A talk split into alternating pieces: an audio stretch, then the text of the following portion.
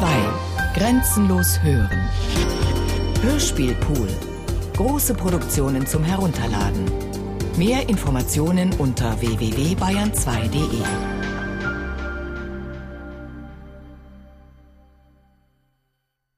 »40 Jahre Marktwirtschaft 3.0. Man kann die Bedeutung dieser wirtschaftspolitischen Kehrtwende gar nicht hoch genug einschätzen. Die Verträge von Kuala Lumpur heute vor 40 Jahren haben den Grundstein für eine neue Wohlfahrts- und Wachstumsära gelegt. Schutz von Natur, Lebensraum und Investitionen, lückenlose Sicherheit nach innen, konsequente Grenzsicherung nach außen. Erinnern wir uns an die bedrohliche Entwicklung in den 2040er Jahren. Negativwachstum, rasant steigende Kriminalitätsraten, allgemeiner Rohstoffmangel. Verantwortlich hierfür war die Funktionsweise der Marktwirtschaft alten Typs. Güter, die aufgrund eines natürlichen Mangels nur beschränkt zur Verfügung standen, wurden kurzsichtig und auf absurde Weise vergeudet. Erdöl wurde CO2-intensiv einfach verbrannt. Trinkwasser rauschte durch Toiletten. Haushalts- und Elektrogeräte wurden nicht etwa nanotechnologisch konstruiert, sondern aus metallischen und fossilen Rohstoffen hergestellt. Es war absehbar, dass dieses System mittelfristig kollabieren würde.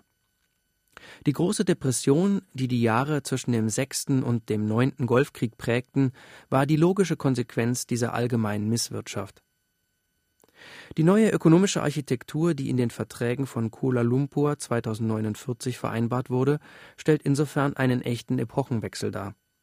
Die Kombination von liberaler Laissez-faire und strikter globaler Regulation, also die konsequente Weiterentwicklung ordoliberaler Konzepte, wie sie die sogenannte Freiburger Schule vor bald 150 Jahren entwickelt hatte, rettete nicht nur die Marktwirtschaft, sondern auch unsere zivilisierten Gesellschaften. Wie war das möglich? Die größte Herausforderung der 2040er und 2050er Jahre bestand darin, die Begrenztheit von Ressourcen mit dem Wachstumsgebot des Kapitals in Einklang zu bringen.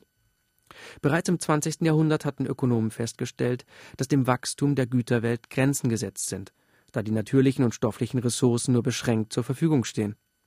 Doch obwohl dieses systemische Problem bekannt war, geschah jahrzehntelang nichts. Auch die wachsende Nutzung grüner Energiequellen zur Jahrtausendwende bot für sich genommen keinen Ausweg. Denn weiterhin wurden bei der Herstellung haptischer Güter Ressourcen und Umwelt im großen Stil verbraucht. Während die natürlichen Grenzen näher rückten, wurden die meisten Güter auf dem Markt paradoxerweise so billig wie nie zuvor. Aufgrund der Produktivitätsentwicklung konnten sie mit so wenig Arbeitskraft und in so großer Stückzahl hergestellt werden, dass sich mit ihnen immer weniger Gewinn erwirtschaften ließ. Vor diesem Hintergrund geriet die Marktwirtschaft traditionellen Typs in eine verhängnisvolle Abwärtsspirale. Um auch bei fallenden Preisen rentabel wirtschaften zu können, erhöhte man die Produktions- und Absatzmengen. Dadurch jedoch gingen die Ressourcen noch schneller zu Neige. Die Instabilität breitete sich endemisch aus. Um die rohstoffreichen Offshore-Zonen und Stammesgebiete der Peripherie wurden erbitterte Kämpfe geführt. Nach dem elften Golfkrieg schienen die Konflikte um die südamerikanischen Lithiumvorkommen sogar auf einen großen globalen Krieg hinauszulaufen. Dass es mit den Verträgen von Kuala Lumpur 2049 gelang, diesen gordischen Knoten zu zerschlagen, hat zum einen mit technischer Innovation, zum anderen aber vor allem mit der politischen Entschlossenheit der damaligen Mandatsträger zu tun. Die Technik, um Rohstoffe und haptische Güter nanotechnologisch also ohne den Einsatz von Ressourcen und auf der Grundlage regenerativer Energiequellen herzustellen, existierte schon länger. Doch dass sie zur Grundlage des Produktionsmodells wurde, lässt sich nur mit der Entschlossenheit der politischen und ökonomischen Verantwortlichen erklären, die neue Ordnungsbedingungen des globalen Marktes festlegten. Das Abkommen von Kuala Lumpur war ein Kraftakt. Unterschiedlichste Interessen mussten einem gemeinsamen Ziel untergeordnet werden. An Skeptikern mangelte es gerade in den schweren Jahren der Konversion nicht. Im Rückblick jedoch kann man das Abkommen von Kuala Lumpur nur als Geburtsstunde eines neuen, nachhaltigen Wachstumszeitalters bezeichnen.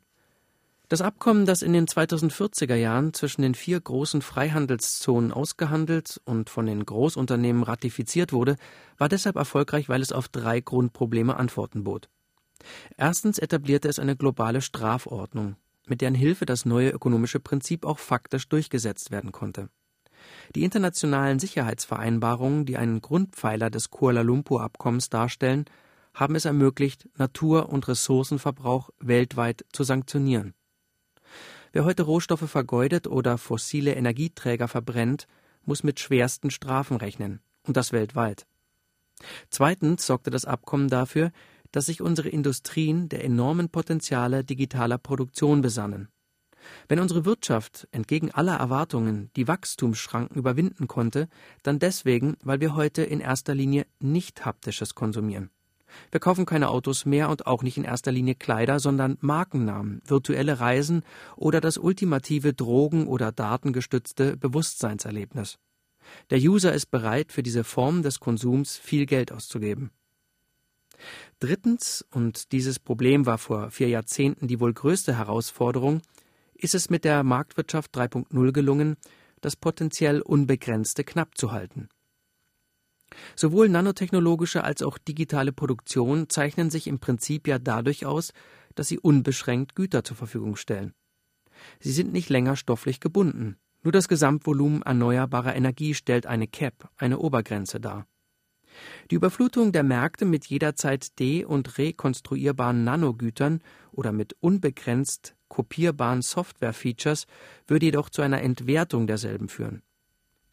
Mit Waren, die im Überfluss vorhanden sind, lassen sich keine Gewinne erzielen. Wie Sheng Pui, einer der Konstrukteure des Abkommens von Kuala Lumpur, in seinen Memoiren schrieb, war dies der schwierigste Aspekt der großen ökonomischen Transformation.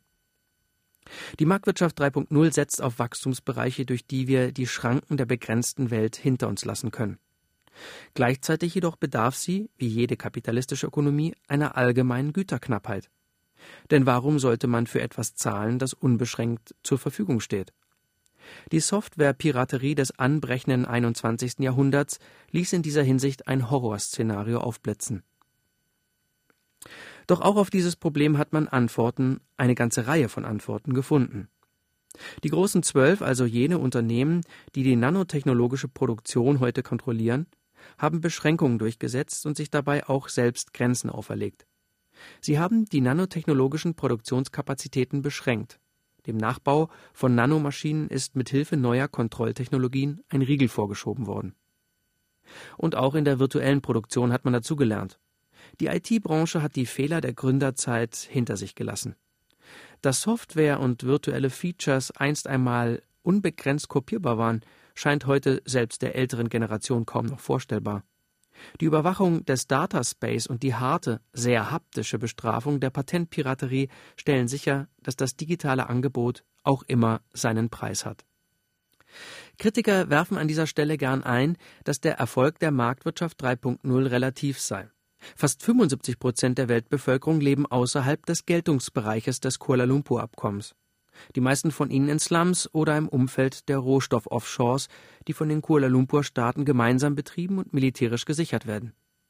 Diese 75 Prozent der Weltbevölkerung, so die Kritiker, könnten mit den heute zur Verfügung stehenden nanotechnischen Mitteln leicht aus ihrem Elend befreit werden. Dies würde auch die großen Anstrengungen zur Migrationsverhinderung unnötig machen. Grenzschutzmaßnahmen, die die Kuala Lumpur-Staaten jedes Jahr Billionen Rechnungseinheiten kosten.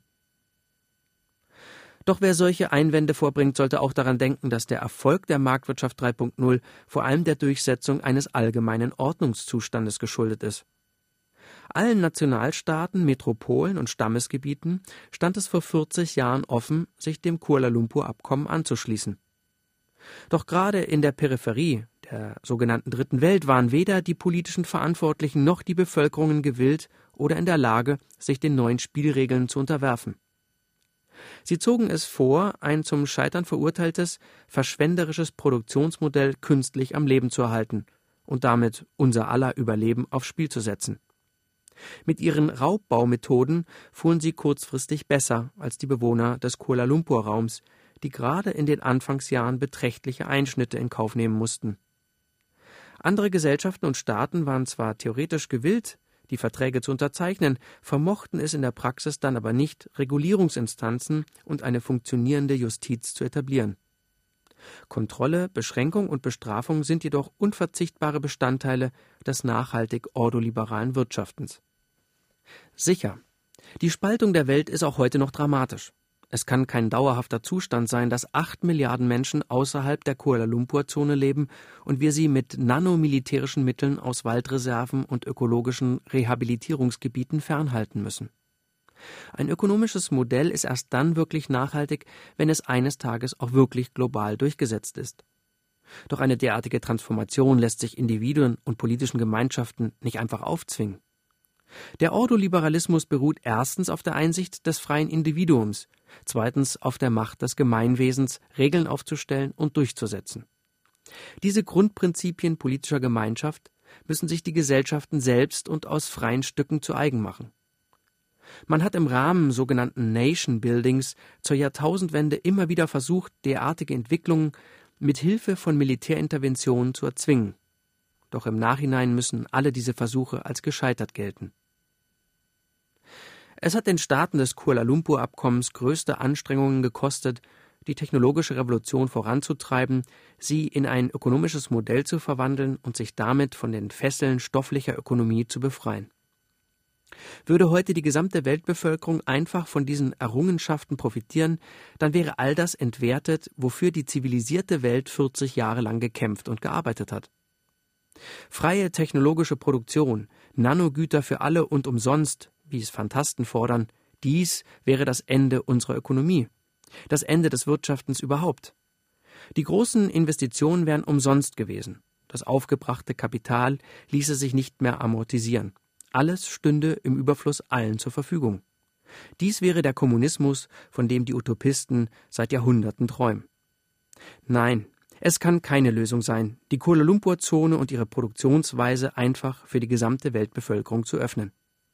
Der richtige Weg ist und bleibt, dass Gesellschaften, die aus eigenem Willen oder Unvermögen vor 40 Jahren außen vor blieben, sich durch eine nachhaltige landwirtschaftliche Produktion und die Nutzung ihrer erneuerbaren Energiepotenziale schrittweise in das neue System integrieren.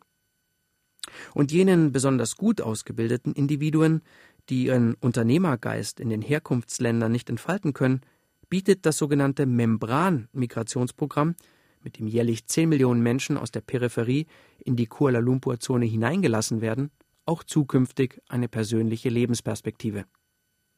Die Marktwirtschaft 3.0, sie ist die beste aller möglichen Welten.